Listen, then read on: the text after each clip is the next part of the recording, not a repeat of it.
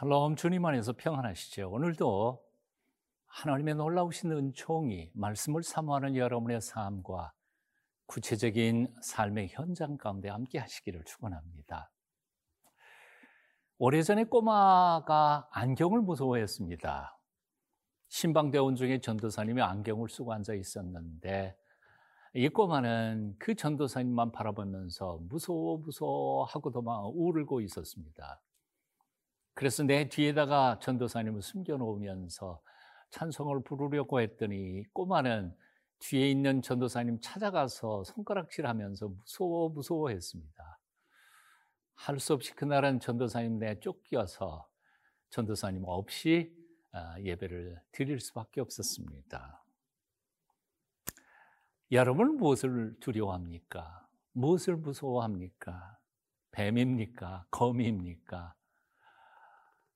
아, 잠언 29장 25절은 이렇게 말씀합니다. 사람을 두려워하면 올무에 걸리거니와 여호와를 의지하는 자는 안전하리라. 예수님께서도 제자들을 세상으로 파송하시면서 이렇게 말씀하셨습니다. 몸은 죽여도 영혼은 능히 죽이지 못하는 자들을 두려워하지 말고 오직 몸과 영혼을 능히 멸 지옥에 멸하시는 그분을 두려워하라. 여러분은 지금 무엇을 두려워하고 계십니까? 누구를 무서워하고 계십니까? 강대국 바벨론의 막강한 힘도 역사의 주인이신 하나님의 손 아래에서는 여전히 무너져 내리고 있었습니다. 두려워할 분이 누굴까요? 오늘 본문 에레미야 51장 54절부터 64절까지 말씀 함께 읽어 가시겠습니다.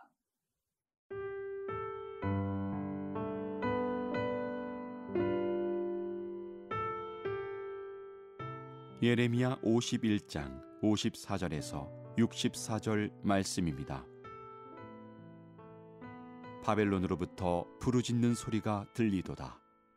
갈대아 사람의 땅에 큰 파멸의 소리가 들리도다. 이는 여호와께서 바벨론을 황폐하게 하사 그 큰 소리를 끊으심이로다. 원수는 많은 물같이 그 파도가 사나우며 그 물결은 요란한 소리를 내는도다.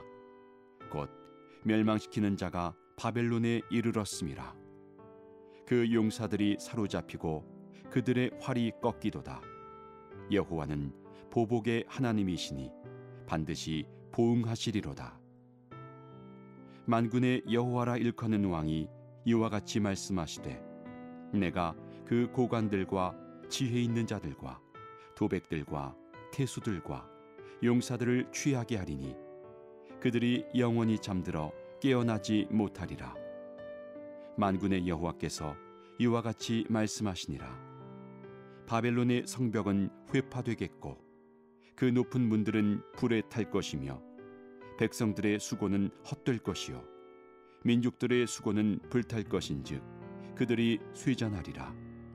유다의 시드기야 왕 제4년에 마세야의 손자 네리아의 아들 스라야가 그 왕과 함께 바벨론으로 갈 때에 선지자 예레미야가 그에게 말씀을 명령하니 스라야는 병참감이더라. 예레미야가 바벨론에 닥칠 모든 재난 곧 바벨론에 대하여 기록한 이 모든 말씀을 한 책에 기록하고 스라야에게 말하기를 너는 바벨론에 이르거든 삼가 이 모든 말씀을 읽고 말하기를 여호와여 주께서 이곳에 대하여 말씀하시기를 이 땅을 멸하여 사람이나 짐승이 거기에 살지 못하게 하고 영원한 폐허가 되리라 하셨나이다 하라 하니라. 너는 이 책 읽기를 다한 후에 책에 돌을 메어 유브라데 강 속에 던지며 말하기를 바벨론이 나의 재난 때문에 이같이 몰락하여 다시 일어서지 못하리니 그들이 피폐하리라 하라 하니라 예레미야의 말이 이에 끝나니라 여름날 폭풍우 몰아치며 들려오는 내성 번개의 소리를 들어보신 적이 있으셨습니까? 가슴이 쫄아들 때가 한두 번이 아니죠. 하물며 그 강대국 바벨론 제국이 한꺼번에 무너져 내릴 때에 내는 소리가 얼마나 요란했겠습니까? 거대한 성벽들과 건물들이 무너져 내리는 소리, 수많은 사람들의 비명소리, 군인들의 함성소리, 그리고 피난민들이 도망가면서 울부짖는 울부짖음의 비극 소리들. 아마 그 아비 규한의 어, 현장에 있었다면 모두 다 두렵고 떨리는 마음으로 걱정을 많이 했을 것이라고 생각이 듭니다. 오늘 말씀 54절, 55절 읽어보실까요? 바벨론으로부터 부르짖는 소리가 들리도다. 갈대아 사람의 땅에 큰 파멸의 소리가 들리도다. 이는 여호와께서 바벨론을 황폐하게 하사 그 큰 소리를 끊으심이로다. 원수는 많은 물같이 그 파도가 사나우며 그 물결은 요란한 소리를 내는 도다. 여기 본문을 보면 두 절에 네 번이나 각종 소리라고 하는 말들이 등장하고 있음을 봅니다. 부르짖는 소리, 큰 파멸의 소리, 그 큰 소리, 요란한 소리 등등등. 사실 강대국 바벨론이 막강한 권세와 힘을 떨칠 때 이 세상에 어느 나라가 그 앞에서 감히 설 수 있었겠습니까? 아마 떨면서 그 앞에 부복하고 아, 그의 통치 앞에 순종했을 것이라고 생각합니다. 얼마나 많은 백성들이 바벨론 제국의 그 날카로운 그리고 포악한 손길에 의해서 고통당하고 죽어갔겠습니까? 한때 그의 맞상대가 될 수 있었던 이집트, 애굽조차도 그 앞에 무릎을 꿇을 수밖에 없었으니 아마 그 당시 그 땅에는 바벨론을 대적할 수 있는 나라 혹은 국민 사람들은 없었을 것이라고 생각합니다. 하지만 그런 막강한 바벨론 제국이 이제 무너져 내리기 시작하고 있습니다. 어떻게 그럴 수 있습니까? 누가 그 바벨론 제국을 무너뜨리고 있습니까? 바로 역사의 주인이신 하나님 그분이셨습니다. 높은 자를 낮추시고 낮춘 자를 높이시는 그 하나님이 마지막 경고의 심판의 메시지를 그들에게 내리고 있었던 것이지요. 57절, 58절 읽어봅니다. 만군의 여호와라 일컫는 왕이 이와 같이 말씀하시되 내가 그 과관들과 지혜 있는 자들과 도백들과 태수들과 용사들을 취하게 하리니 그들이 영원히 잠들어 깨어나지 못하리라. 만군의 여호와께서 이와 같이 말씀하시니라. 바벨론의 성벽은 회파되겠고 그 높은 문들은 불에 탈 것이며 백성들의 수고는 헛될 것이요 민족들의 수고는 불탈 것인즉 그들이 쇠잔하리라. 우리가 누구를 두려워해야 합니까? 권력과 힘을 가지고 있는 정치들, 정치인들일까요? 아니면 힘센 군사력을 가지고 있는 어, 강대국일까요? 우리의 인생, 생사화복을 주장하시는 하나님, 그분만을 두려워하고 그분만을 경외하면서 한 번밖에 못 사는 우리 삶을 살아가야 할 줄 믿습니다. 막강한 힘을 휘두르고 있는 권력자들, 사실은 그들의 시대가 영원한 것 같이 보일지 모르지만 그들은 하나님이 허락하신 시간만큼만 그들은 힘을 발휘할 수 있을 것입니다. 바벨론 제국처럼 말이죠. 우리가 영원히 두려워하며 경외해야 할 분은 딱 한 분밖에 없습니다. 역사의 주인이시고 인생의 주인이신 그 하나님만을 우리로 바라보며 경외하며 그분을 섬기는 하나님의 사람들이 다 되시기를 축원합니다.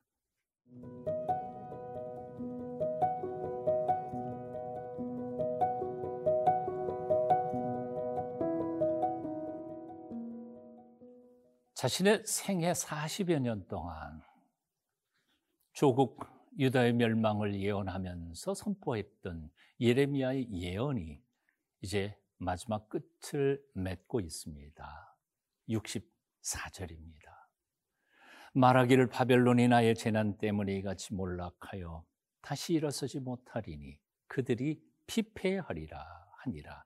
예레미야의 말이 이제 끝나니라. 예레미야의 말이 이제 끝나니라. 예레미야는 조국 유다의 멸망을 예언하면서 수많은 순환과 고난과 역경을 겪었습니다. 사실 세상에 어느 누가 자기 조국의 멸망을 예언하기를 좋아했겠습니까? 피눈물을 흘리면서 그럼에도 불구하고 그것이 하나님의 명령의 말씀이고 예언의 말씀이기 때문에 어쩔 수 없이 전했던 예레미야는 그 예언을 마무리하면서 조국 유다를 멸망시킨 한 맺힌 적국 바벨론의 멸망을 또다시 언급하면서 말씀을 마칩니다. 64절 다시 바벨론이 나의 재난 때문에 이같이 몰락하여 다시 일어서지 못하리니 그들이 피폐하리라. 조국 유다를 멸망시킨 바벨론 제국의 멸망에 대한 예언은 뒤집어서 생각해 보면 조국 유다의 회복에 대한 소망의 메시지일 수 있었습니다.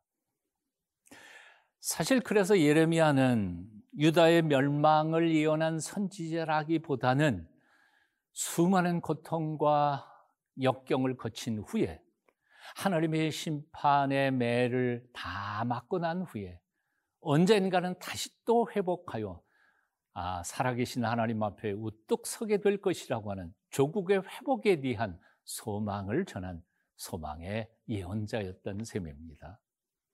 그런 희망이 있었기에 예레미야는 조국의 회복을 어, 눈에 보지도 못한 채저 말리 어, 이집트에서 눈을 감으면서도 소망을 끝까지 붙잡고 살았던 것입니다.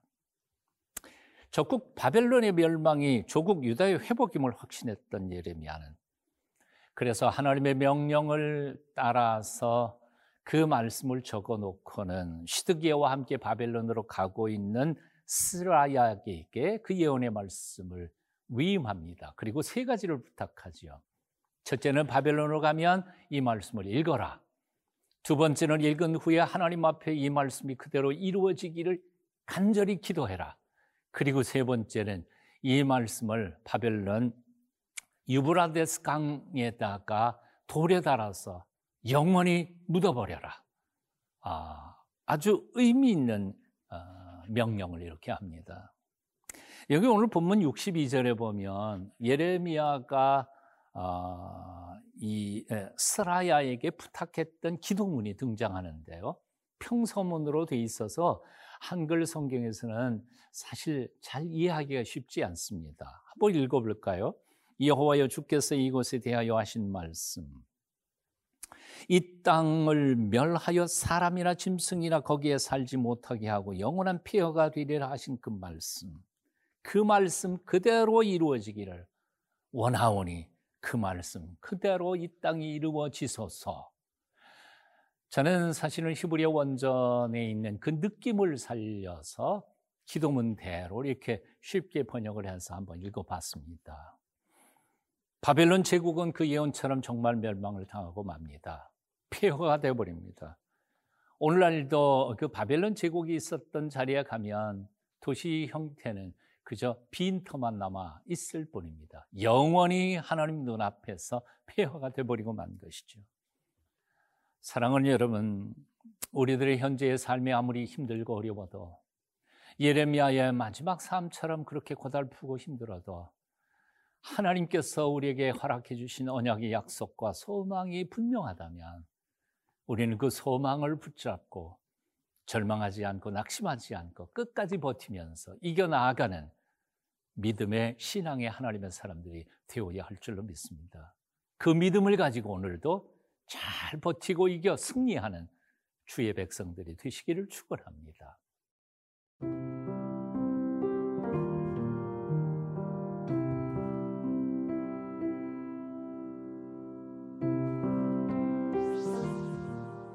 당장 내 힘으로는 아무것도 할 수 없는 상황에서도 하나님은 여전히 우리의 아버지가 되심을 믿습니다.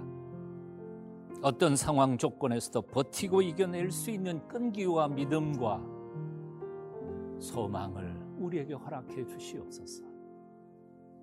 예수님 이름으로 기도합니다. 아멘.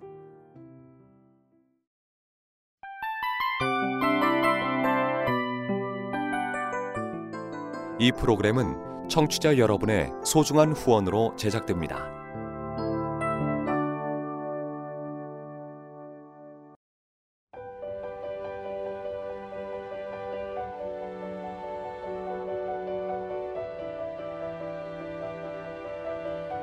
세상에는 수많은 교회들이 있지만 더 깊이 있는 말씀 강해를 찾기 위해 크기로만 교회를 선정하지 않습니다. 보다 좋은 영적 콘텐츠를 더 많이 나누기 위해 방송비를 받지 않습니다. 1년 365일 복음만 전하고 싶어서 우리는 광고를 하지 않습니다. 온누리의 복음을 땅끝까지 CGN TV와 함께 땅끝 선교사가 되주세요.